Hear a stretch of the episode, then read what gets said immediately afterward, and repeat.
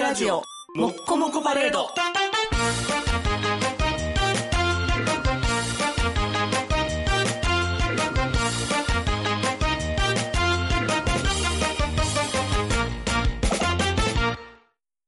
本当の人生半分損してるを考えたとき、ガンジス川のほとりで40年間両手を上げたまま暮らしている修行僧のことを思い出す。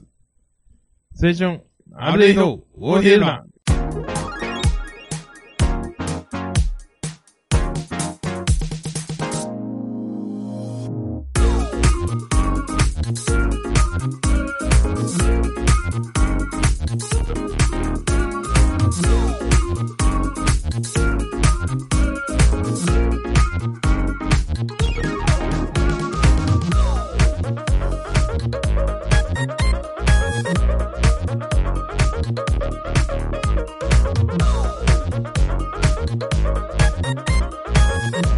はい、青春アルデイドの部長です。アニワギです。そして、本日もゲストが、あ、村田ラムです。よろしくお願いしますよろくお願いします。まあ確かに、し修行だけ40年やった人は人生半分損してるかっていう話やね。でまうあ、ん修行が満足感があればいいんじゃないの でもまあ、坊主なんて修行僧、 修行する人って意味ですからね。まあまあ人まあまあま生、あ。これ、修行っていう。いやけど昔、アマちゃんっていうドラマああ、はいはいがあはい。って、その頃僕アニメで暮らしてて、兄貴はそれ見てから仕事行ってたんで、はいはい。なんとなく割とアマちゃん見てたんです、僕横で。はいはいはい。で、見てから僕は寝るみたいな。うんうん。で、あの大学の後輩の子女の子に、アイドルとか好きやったのに、アマちゃん見てないなんて人生半分損してますよって言われて、うんめんどくさいから見てないって言ってんや。うん うん。じゃゃあなんか、お前の人生は、じゃあ、アマちゃんの倍が限界かって思うわけです よ。だからお前の人生の良さは、あめんどくさいやつ ですよね。 お前じゃあアマちゃんみたいになったらもうもう一個見たらお前の人生終わりってことやな、みたいに思うやん。あー半分ってことはまあまあまで、実は見てるっていう、いけず、あまあ。あーまあまあまあま あ。それは性格悪いなっていう完全なイケズエピソードですね。はい。ありましたが。インド行ったことあるんですか、ラムさんは。ああ、ないんすよ。あー全そうなんですね然海外弱くって。ああ、うんそうなんです。弱くはないでしょ韓国、韓国、韓国、韓国、 北朝鮮。韓国、韓国、韓国、中国。なるほど。意外と、その、そうなんですね。そうだよ。だからヨーロッパとかも。いろいろ行ってるわけじゃないんですそうなんですよ。アジアだけで、もう、フィリピンとか、タイとかぐらいが限界みたいな感じんですあよーなるほどけどサブカルでおったら、まあ変な話、手ついてる国多いじゃないですか。その、あああ。てかまあ、英を語を喋れないっていうのはあーなるほどったりとああ、なか。るほど。確かに。まあ、丸山さんとかがね、もうすでに。そう。ただメキシコとか今行っても、まあ、丸山さんも行ってたみたいなになるじゃないですか。だから、まあ、だから素人が行くメキシコとかになりますよね。ああ、み何も知らんからあえて行くみたいなもう。すごい罵倒が書いてある T シャツ着て歩いてみたみたいになって怖いですね。ああ、なるほど。まあ、そう思うと確かにな。やっぱ考えますね。意いろいろ外と別にそうなんですよね。報道じゃなければ、別に、行って感想を書くだけでも面白ければいいっていうのはあるんで。はあ、はあはあ、だから全然別に、ハードルは低いんですけど、ただまあねまあ確か、お金かかるんでね、どうしてもっていう。そう。で、一昨日ラムさんと実家に帰ってたんです、僕は。なるほど。で、で、その前も9月もラムさんと、はい。はいはい実はいはい、ははちい。ょっとだんじりの取材を一回見てみたいってなって。ああ、なるほど、なるほど。で僕も結構ちゃんと見たの久しぶりやって。はい。岸和田だんじり祭りを。うん。どうどうでしたラムさん。だんじりってもんへの感想としては。ああ、だから、イメージの中で、はい永遠に走ってると思ってたんです よ。うわうおはいはいはいはいーで、曲がって、また、うおーって。ああ、なるほど、なるそほうそど。う。だから、はい意外とまあ止まって、走ってっていうのの繰り返しなんだ。そうだでかすね。ら曲がる、だから走ってるとこだけ映されるから。 歩く、走る、あそ歩うく、っすね止まる、うん走るみたいな繰り返しですうね。ん。まあ、カーブをするっていう祭りなんだなっていう。あそうですね。で、あの、曲がるときに歩いてると曲がるのが偉いんですよ。まあ大変なんですよ。うんうんうん。なだんから、まあ曲がるときに、ちょっとスピードを出して曲がるっていうああ、も形になるんで、そこが見どころだねっていう話。ともとはそういう感じやったんですね。まあけど、もう、僕らが知ってる頃にもずっとやり回しってもんが、うん。どう決めるみたいな。あ、そうですね。やっぱ上手に曲がるのが難しいので。ブレーキをギャッて入れてっていう。あ、そうです、そうです。まあ、だって、なかなか乱暴ね、な車と違って、こう、ステア、ステアリングがないですから、タイヤが回らないんで。だけど、だから、他のとこでもね、言うたらその9月に行った時に、はい。その、ちょっと、まあ、し記者の市長さんの説明とかも聞く機会があって、うんはあ、はあはあ、で、市長もだんじりやってた人やから、やっぱり記者のだんじり祭りはみんなだんじり誇りを持ってるし、はい。その祭りとか当てたりすると金かかるからみんな嫌がれんし、恥と思うんでみたいに言ったら、はい。やっぱこう神社からの神様からの預かり物やし、だんじり時代に傷をつけずに綺麗に返すことが、ある種やっぱ誇りとも思ってるんで、みたいな話してて、はい、はい、はい。はいそれ聞いた後にね、違う町の、その、まだ小屋に見学させてもらいに行ったんですよ。ああ、なるほど。で、そこで、その前デコっていうね、前ブレーキ突っ込んでは曲いげるための最要のはい。花形なんですけど、えやってるその団長に話聞いて、で、なんか、それ聞いた、そのラブさんとかマルゴンさんが、やっぱこう、だんじりを、多分綺麗に戻すために、やっぱ傷つけずに戻したいってやっぱ思ってはるんですよねって言ったら、あ、あははみたいな感じにな って。いや、あの、あいや、お俺らあの、綺麗に曲げることしか考えてないんえで、みたいな。あやっぱバチッと決めたいみたいな。バッチョな人でしたよね。すごい走り込んだ、ま、もうアスリートみた いな。 80センチ以上あって。走れるゴリラみたいなタイプのバキーバはキい、のはい、人はいが。はいや、まあもうままあんま綺麗に、綺麗に、あの、曲げて、カッコつけたらいいなって。い。いや、まあまあ、そうですよね。みはたいいな、はいはいい。いよなって、なんか、 野生って感じなしるほましど、たなよねるほど。やっぱりちょっと、ね、まあ立場によって違うよねっていう話。おためごかしよんなっていう話。 まあ、けど、師匠の立場もあるからねっていうう。ん。まああまあの、岸和田は京都に似てるんですよってずっと言ってました ね。ええ、そうですか。考えたこともないけ ど。俺も考えたこともない。説明聞いてもわかんなか った。城城下町で古くから町があってって言うけど、京都を城下町と捉えるのって珍しいいや、確でかすよにね。確かに。二条城か。いや、なんか、金沢とかもやけど二条城すぐ小京都とかって言って、はい。京都っていうのも京都コンプレックスがえぐいからよくないよね。あまあな。アメリカ村問題やろ、あれ。そう。岸和田と京都、まあまあ近いっていう。うんまあ近いし、なんなら京都成りたないけどなっていう感じはありますけどね、その、暑いイメージ。祭りの街からすると全然違うし。けど、大阪も若者の街は雨村でさ、はいはいで、お沖縄に行ったら、沖縄ってとこは、その読谷とか、茶谷とかのとこはいはいに、はい。あるアメリカンビレッジっていう施設が一番有名だけど、あアメ村やんって思うわ けよ。アメリカンビレッジやから。まだあかまあまあらもう日本人のアメリカコンプレックスだけを感じ る。まあ。ままあまあ、ほんまにアメリカ文化あるとこやからな、まあ。確かに、あっちはねあ。っちはね。うんまあまあ。あの、ラムさんがいると、ちょ、ちょっと悪口言ってしまいますよいやいやいやね。 いや、全然全然。 今日もノーベル賞の話をすはるんい、でノすけど。ーベはルい。賞。そう確かに別にラムさん悪口言ってるわけではないんですよね。素直なだけよ。けど、あの、自分今住んでる、その、東京の街のことをちょっと記事とかに書いてあるんですよあね。あ、はい、はい。でで、ラムさんがラムさんが。あででそれじゃあ、そのマンションの人からなんか、なんて言われたんでだすから、ものすごい、だから、老齢、老齢化が進んでるマンションであ、、ああ、なるほど。こんなはい、はい。こんな老齢化が進んでますよ、みたいな、書いたら、バズっちゃったんですよ。ああ、なるほすげど。え読まれちゃってなるほどはい。で、なんかまあ、朝からすごいピンポーンってかかってきてう、んなんであんなの書いちゃうの みたいな。え笑顔で詰められるっていう。 住人から詰められる。順にから詰められるっていう。ああ、なるほなど。んであんなの書いちゃうのって、いいよな。あーで、嫁が言っ てた。全全部嫁のせいにあ一応その感じなんですそねうそうそう。じゃあ俺がちょっと言うてきたるわ、あーみたいになったんだなるほどだからもうすごいね、針のむしろになりました。だかあらまあ、西成にいるけど、西成も1日3回ぐらい声かけられるし、ー ドキドキですあーけどね。へうんはいー。かなんて声かけられるんですかあ、普通にまずダムたんですよね。あ、ああ、そういう意味か。ああ、なるほど。えすー。んごいおじいちゃんも YouTube 見てるよ、とかいう、そういう時代なのあそうなんですねああ、なるほど。そうなんや、けど、そうか。まあでも、まあ見れたら大きな娯楽になるからね。うん。銭湯でも YouTube の見方教えられてるじじいようおるわ。あ、そう なんや。うそう教えられてるってどういうこといや、なんかもう、半裸でなんか、ごごほら見てみ、こうこれやんねん、みたいな言って、スマホで YouTube の見方を教わってるじじい3、4人見たことある。ああ、なるほど。まあ社交場やね。うんいや、もういいまあ、まあそうやな。そうやな。だけど、い元ヤクザが若者をやたら飯に誘って、俺が教えたるわ、いろいろみたいな言ってるほんほんほんサウナで見たことあるんですよ。うんうんうんいや、そのおっさん帰った瞬間に、あのおっさんまたあんなやって若いもんやったら騙せる思ってヘタレやな、あいつみたいな。うんもういつものことらしいみたいな、そういうドラマ結構やっぱあるっすよね。ああ、なるほど。お風呂はえはい。お風呂の話からじゃあ、スムーズにせん、ね、あの、まあ、それに関係する賞、賞、ノーベル賞。ーあ ーたまたまそうだった。じゃあまあね、えーと、次が物理学賞の話をしますね。はい、はい、はい。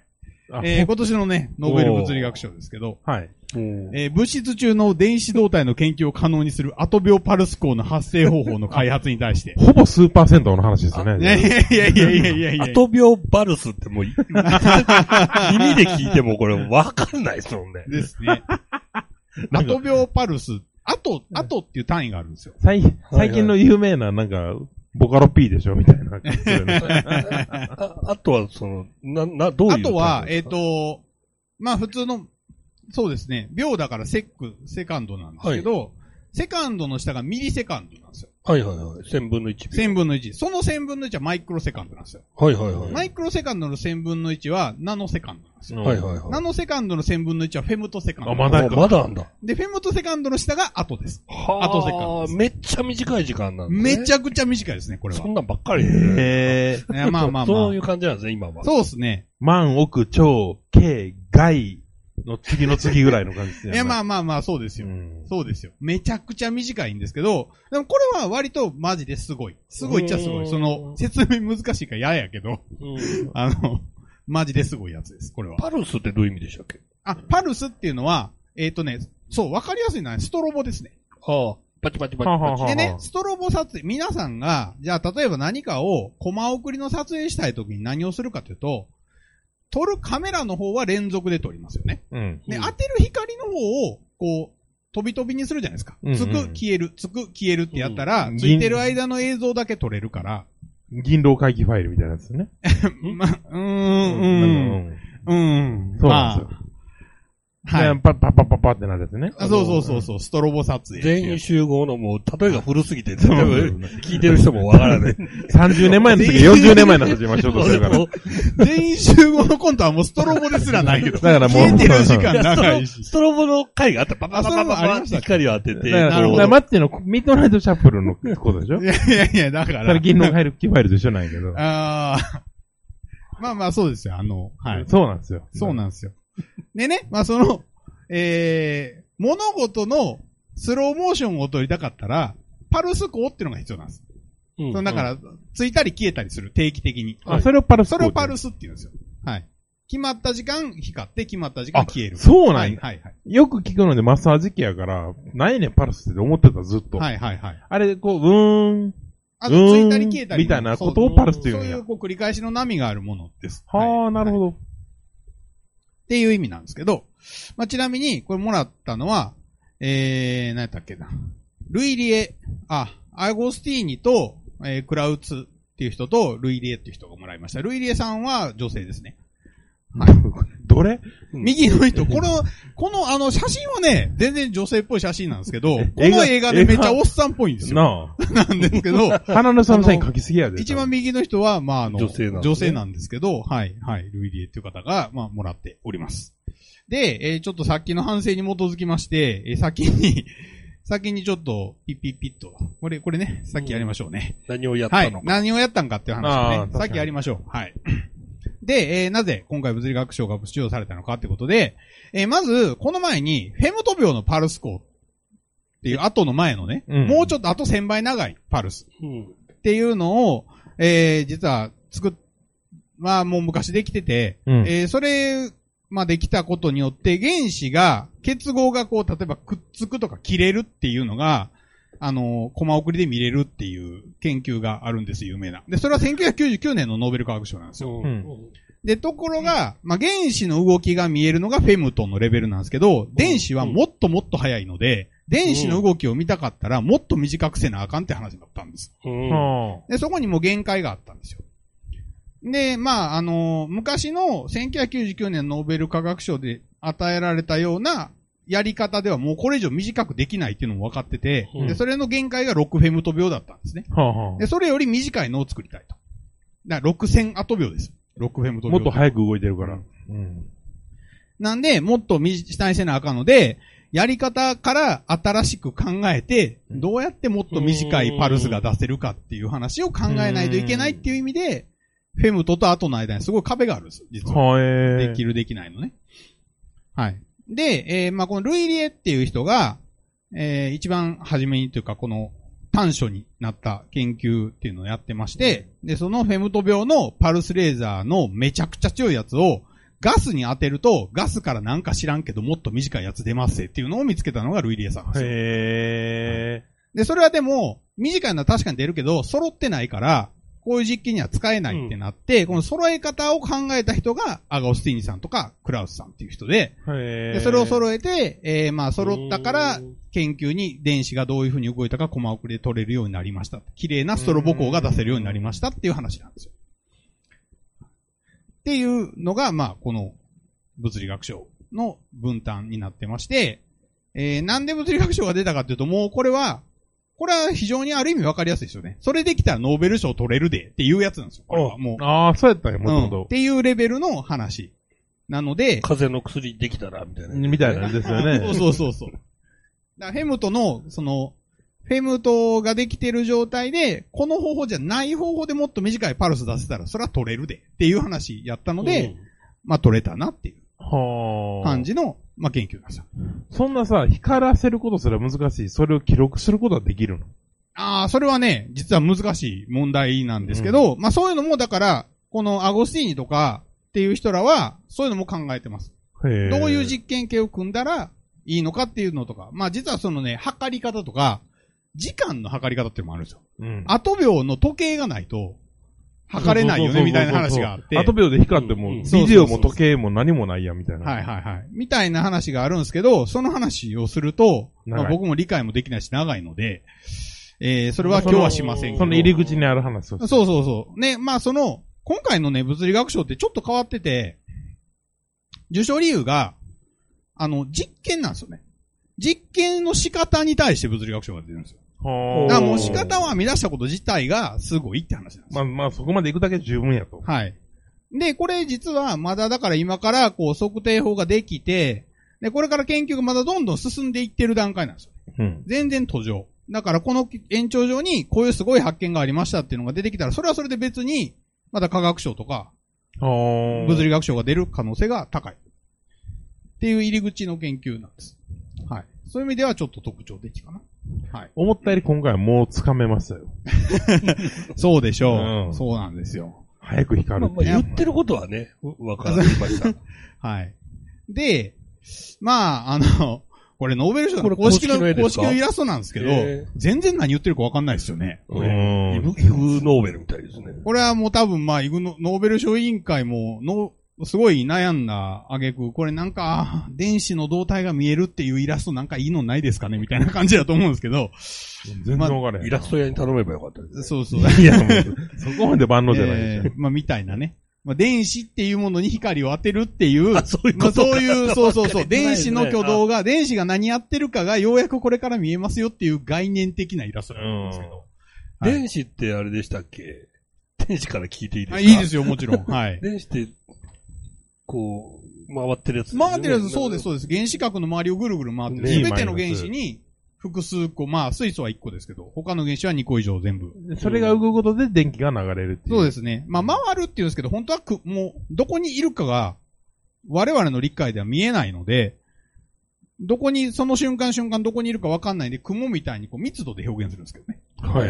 はいへあの、存在確率で表現するんです、実は。ー我々は。。なんですけど、それが、だからもう、この後秒のレベルになると、今ここにおるぞがわかる可能性があるなるほど、なるほど。それは猫が生きたり死んだりしてるのと。ああ、れですか関。係、関係はあります。はあい。ーあれも、結局、その電子っていうものを観測しようとすると、そこにエネルギーが入らないと観測できないので、うんえそのせいで現象が決まっちゃうっていうのがあって、えーっていう。話がシュレーディンガーの猫それあれやはい。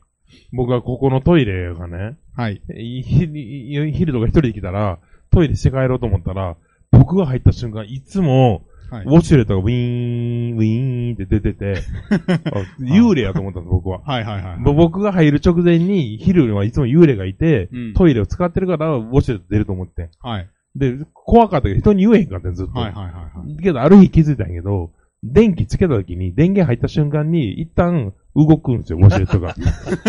入力がオンになった瞬間に、ウィーン、ウィーンって出てるやつを僕は見て、電気つけて、ああ、誰もおれへんのに勝手にウォシュレットが今日も動いてる、毎回って思ってたんです。だかああ。らこれシュレディンガーの猫で、おん俺が来たせいでウォシュレットが動いてただけやったんですよ。はいはいはいはいはいはい。だからそんな感じやなって。あーまあまあ、そうですね。シュレーディンガーの猫というか、まあ、現象論的にはそうですね。うんハイゼン、ハイゼンベルグの不確定性定理って言います。はい。なは昼に一人でトイレ行ったらウォシュレットは常に動くっていう。はいは いはい。全く一緒よ。まあまあそんな話です。はい。はい。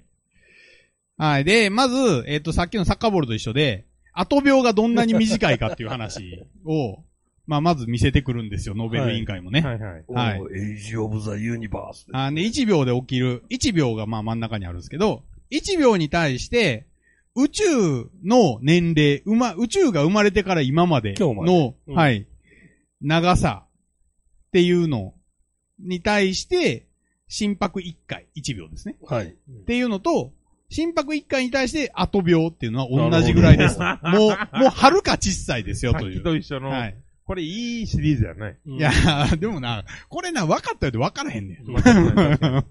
感覚としてはわかるだけですね。そうそう、そうなんです。あ、すっごい遠いっていうのが分かるだけなんですけど。短いんだはいはいね。っていう果てしなさだけわかるっていうね。そうなんです、そうなんです。はい。っていう話なんですけどね。で、えっと、まあ、これが、ちょっと実は委員会の資料と順番が違うんですけど、これさっき見せた方がいいかなと思ってて、えー、これが実験の、皆さん何をしてるかっていう実験の組み立てなんです。 これがねうんははは、これ、テーブルの絵があるでしょうんで、これ実はフェムト病とすごく構成が似てるんですけど、何してるかっていうと、えー、ここにサンプルがあります。この左下というか、まあ、こっからレーザー光を出すんですよ。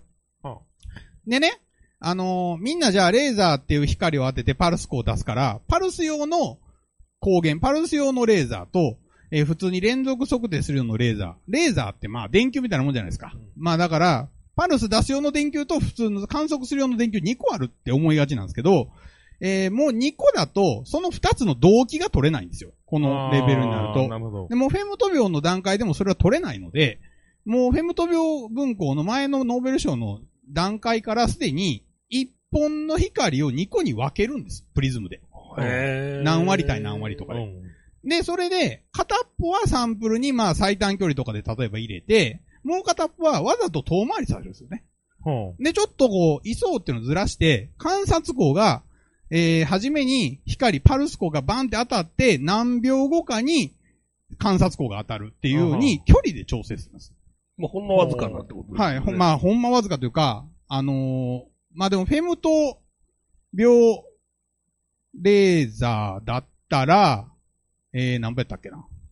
えーパルス1回で30マイクロメートル、0.3ミリ光が動くぐらいの時間。光が、あの、光速い、があの高速であの地球を、まあ世、界で一番速いと言われている。あ、そうです、そうです、光がはい。この世の制限速度と高速が、まあ、光が3 0.3ミリだけ動く時間っていうの が、フェムト秒なんですよ。う。なんかさ、おー何がどうなったらそんなことを研究する人生になったのって思うよい ね。やいや、でもまあ、電子見ようと思ったらこれやらんでしゃあない。しゃあなかった。電子の動きを捉えようと思えいやば。ー早すぎるから、電子が。今日も花丸うどんでエビ天にしようかな、いや、かき揚げかなとか思ってる人生ですよ、僕は。似たようなもんよ、であも。そエビ天に行ってるか、電子の動き行ってるかだ けで、やってることは似たようなもんよ。う。全然わかんない。へっていうね、セットアップをしてるんです。でフェうんム、フェムト病とアト病何違うねんっていうのはここだけなんですよ。まあ、こ基本はここなんですよ。うここに、えー、アト病の場合はガスにレーザーをぶち込んで、うんこっからさらに、もうぐちゃぐちゃしたパルスが出ますと。で、このパルスを使ってますって話なんですよ。ガスに一回当てないとダメなんです、レーザーを。ドゥルルルルっていうやレーザーをガスにやったらドゥルルルルになるってこあとそうそうそそうそう、ガスを通すことによって、より、まあ短いパルスが出せるようになるっていうのが、まあ今回のノーベル賞なんで。ーんう。だからさ、もう。なんでなんですかで、そのなんでなんですかっていうのが、あの、 まあ、一応今から 説明があったり、この上の図に書いてあったりするんですけど、あの、まあ、その話ちょっとしますね。じゃあ。はい。あの、まあ、ギター書いてますけど、はい。えー、こういう、まあ、あの、波長の振動っていうのは、うんだいたいじゃあ短くしましょうって、先の量子化の話と、先週のね、量子化の話とちょっと似てるんですけど、あのーある波長の、まあ、この場合は、えー、何倍やっけ ?1064? はいナノメートルのレーザーっていうのが、まあ、初めに使われてるんですけど、まあ、これがじゃあ、例えば1064のレーザーの波長、半波長、1波長だとしましょう。1064ナノメートルだとするじゃないですか。もしこいつから、えー新しい波長のさらに短い何らかの、まあ、工夫をして、新しい、まあ、よりエネルギーが高い波が出てきましたってなったら、絶対に、月にエネルギー高いのは2倍波なんですよ。で、あの波って振動なので、振動でレーザーって全部位相って言って波の場所が揃ってるので、うん。で、それを、えー1.5倍とかにはできないんですよね。まあ、この同じ1.5分の1の波長とかにはできなく、中途半端にはできなくて、必ず整数分の1なんですよ。はあはあはあで、これが、あの、まあ、オーバートーンっていうのが今回出してるうん。第二高潮波っていうやつで、えー、あの、2分の1です。だから1064に対して532ナノメートルです。わからんけど、はいわかった感じで聞くよ、言った。はい。で、まあ、その次はって言われたら当然3分の1で、うん。で、その次はって言われたら4分の1で、うん。で、これまあだから、1倍波、2倍波、3倍波、4倍波っていう名前になるんですけど、こういうのが規則的に出てくるんですね。うん。で、えっ、と、これが、その、ルイ・ディエっていう人がやった、すごく有名な実験なんですけど、えーこれは実は、こっからここまでは、あの、これがまあ、倍波で、あ、じゃあ、だからさ倍波、3倍波、4倍波なのかなで、うんこれ5倍波、7倍波、9倍波でずーっとで、これ33倍波なんですよ。うん。で、ここが、なんでかわからんけど、こうだんだんだんだん倍波が、倍波って出る、数が増えると出る確率が下がってくるはずなんで、うんだんだんだんだん倍波の数が多くなってくるとエネルギーが上がる代わりに出る量が下がってくるはずなんですけど、なぜかここだけ平坦になる。うん5倍から33倍の間だけ、なんでか知らんけど同じぐらいのエネルギーの倍波が出てくるっていうのを、はたまたま見つけたんです。あ。うん。はい。すげえ、その、まあ、えー、アルゴンっていうガスに対して、その赤外線のすっごい強いレーザーをぶち込んだら、これが出てきて、ここを使えば、これの足し合わせとか引き算とかをうまく使えば、もっと短いパルス出せるんじゃないっていうのを、なるほど。まあ、原理的に編み出して、っていうのをやったのが、まあ、ルイ・リエさんです。マジでもう分かれへんよ、その人 生や。なんでそんなに細かい光を出したいかねみたいな。あのさ、目の前に美味しいエビがあるから、ある。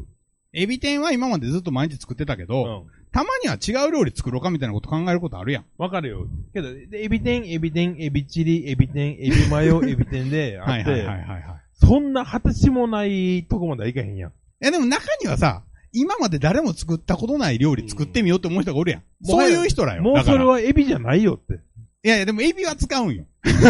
ここれれ材料としてさ。目標があってやってるわけじゃないんですよね。目標はあります。目標はあでる。もその、あのーまあ、だからそのガスに当てた時に、倍波が出るから、もう何倍波かが出るから、まあ、こう使おうとは思ってたんだと思うんですよ。はいはいこういうのある程度予測してたけど、こんなに都合いいデータになるとは思ってなかったと。う。うんこの人はだからだんだん多分こうどんどんどんどん下がっ、まっすぐ下がってくると思ったんです。予想としては。で、その程度をもとにどう組み合わせるかみたいな直感的にはそうですそよねう。で、それやと、でも、まあ使えるかどうかわからんけど、うんまあまずそれ調べるとこからやな、から多分始まってるんですよ。で、これ本当に分かってないんですか理由は。あ理由は今となっては分かってます。あ、分かってるんですか、はい。その、へーで、それを明らかにした、まあ、この人もほほぼ、それに関与してて、これがなんでかっていう話が、まあ、ここにちょっとあるんですけあど、物理学、むずっ。これね、むずいんですよ。 うん。でね、あのー実はこれ、ガスの中っていうのは、単純にアンテナ、アルゴンガス入れてるんじゃなくて、アアルゴンをイオン化してる、な電圧をね、すっごいかけて、イオン化したアルゴンにぶつけてるんで、その、ある程度、電子がピュンピュン飛んでくるみたいな状況なんです。レーザーポンって当てたら。うんなんですけど、まあ、この時に、これ、これめっちゃむずくて。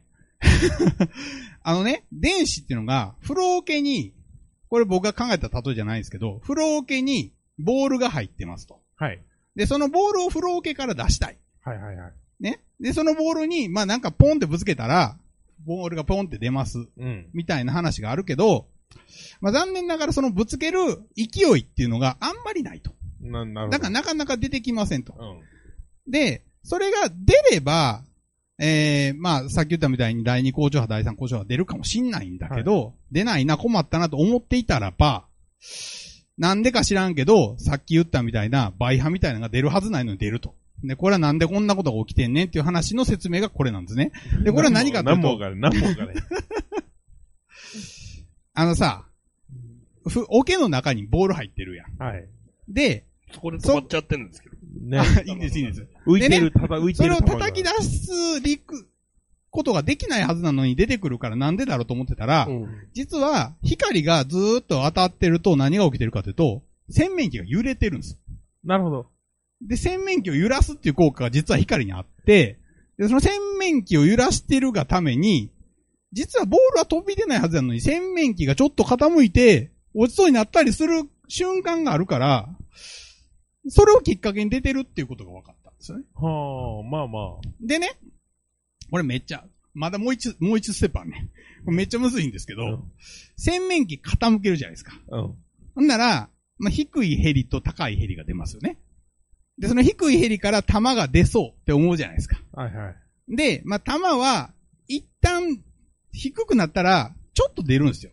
で、その、今度、逆にこう、攻めき傾けるじゃないですか。はいはい。ほんなら、その、出た弾が、上に上げられるんですよ、ヘリに。ヘリに乗っかって。ああ、なるほど。弾が上にビューって上がるじゃないですか。ギリギリのところでね。うん。ほんで、またこの、たらい、あ、洗面器が逆に傾いてきたから、洗面器の中にボチャンってまた戻っちゃうじゃないですか。うん。で、その時は、もともと出たエネルギーより、すごい高いエネルギーが、洗面器のヘリが高くなってる分、一エネルギー。元。気な玉がになるわけですあ、よ。勢いあると。そう、勢いある玉になるんですよ。うで、その勢いある玉が洗面器の中に戻ったってなったら、その勢いが元よりもあった分の余計なエネルギーが、あの、波として放出されるんですよ。ん。なあ。だから洗面器が揺れてるから、その洗面器のそもそもの高さよりも高いとこから落としたみたいな運動エネルギーを持った電子が発生してるっていうのが最終的には理屈なんですよ。すごい はな。マジで。いや、これマジですごい。ようこんなん分かったなと思うけど。うんどんな研究でどうやってわかんねんって。え、あでもはこれたはめ、はために見たらもうず、はい。ずっとあれでしょ。顕微鏡を覗いて、はい。透明な液体を見て、顕微鏡を覗くだけみたいな。いや、だからこれもうガスに、多分レーザー当てまくって、いろんなエネルギーで当てまくったり、いろんなガスの状態で当てまくったりしたときに、なんかわけわからんことが起きてるけど、これは間違いなく前から起きるから、ちゃんと理屈があるからって言って、ここからは多分ね、頭を使って理屈で考えるんですよ。物理学者なはるほ。どで、式、式とかを編み出してきて、こういう式やとしたら、まあ、うまく説明できるから、多分こうなんじゃないみたいな。気狂ってんな。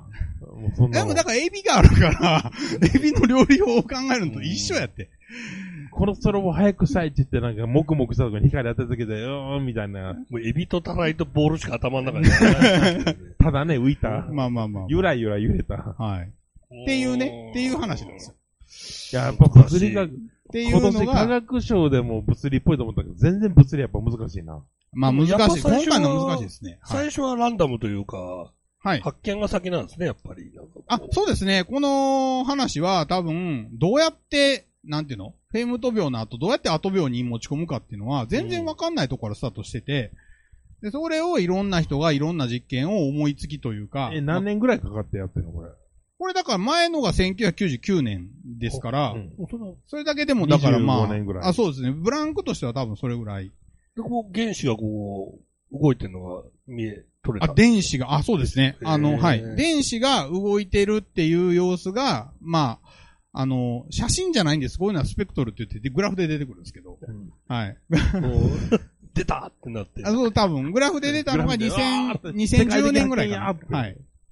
もう分かれへん。はい。科学者の人生が分かれへん、俺。で、まあまあ、こうやって、儲はいかる、儲かるんあ、これはでもまあ、儲かりますね。多分装置とかそうなんがですね作られて、全部のまあ、世界中の研究室とかで、まあ、やっぱ必要としてるところがどうにかしてビ購カビ入カしビてカーるんっでて点滅するところに、もくもくってやって、ビカビカーってやったら、グラフが出てきて、世界的発見やったら、やり、やりましたね、先生みたいな、もはうい、何も分かれへんやん。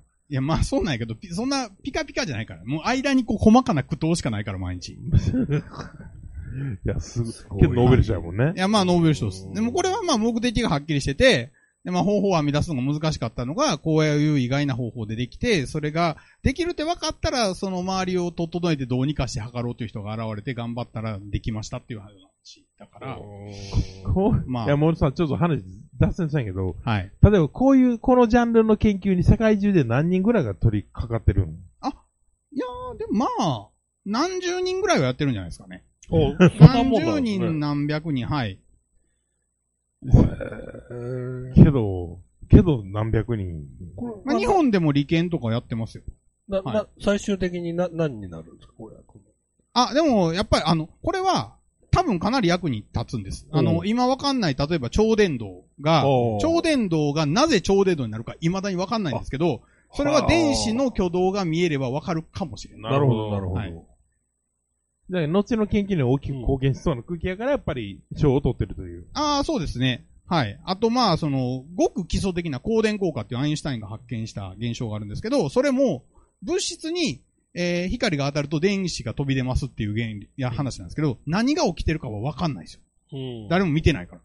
そそれういがう、のとか、そういうごく基礎的なことでも今まで分かってないことはいっぱいあるので。予想でしかなかったのが観測できるといそうです、そうです。ね数式が合ってるから現象は合ってるけれどもっていうところが観測ができるようになる。なるほど。はあ、すごい。大変やね、科学者。ああ、まあでも、謎解きやからまあ面白いですよ。まあ、基本的に。まあ、確はいかに、確かにね。まあ、心ないアニワギですら面白いと思ってるんですから、えまあまあまあまあ、そうですよ。そうそう。本当にね。 クイズ好きに、早打ちクイズやろうやって言われて、時にね、 あの、もう答え分かってることをちょっと早く答えれたからって何の意味があるんですかっていう、もう、全否定する。 いや、だからさ。だから、嫌で、嫌です、やりたくありませんって。いやいや。やってあげて言え よ、せめて。 ま負けてあげてから言ってくれよ。負けてから言ってもなんかそれ変な話になるや負んけ惜しみみたい。。けそやど、ほんまに思ってるのにな、みたいな。うん、まあそりゃそうや何回聞いてもひどい話だひどい話やな。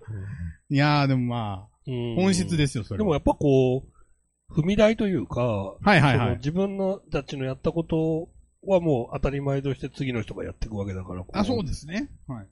長い目で見たらすごい、こう、一部なんだな感がありまあ、すそねうです、そうです。あ、の、科学者なんてのは本当に、超有名な人でもけ教科書なんか1ページも書かないですから、そうやんな。教科書1ページも変えないですから、本当にだから石垣の一つの石になれるかなれないかみたいな世界ですよボイルシャルルはすごかったんやな、やっぱ り。まあ、でも昔はやってる人が少なかったからね。うんまあ、それもあります。えー、本日もお届けしましたな、ぶっちょこしわけど。アニアゲ博士と、村田ラムでした。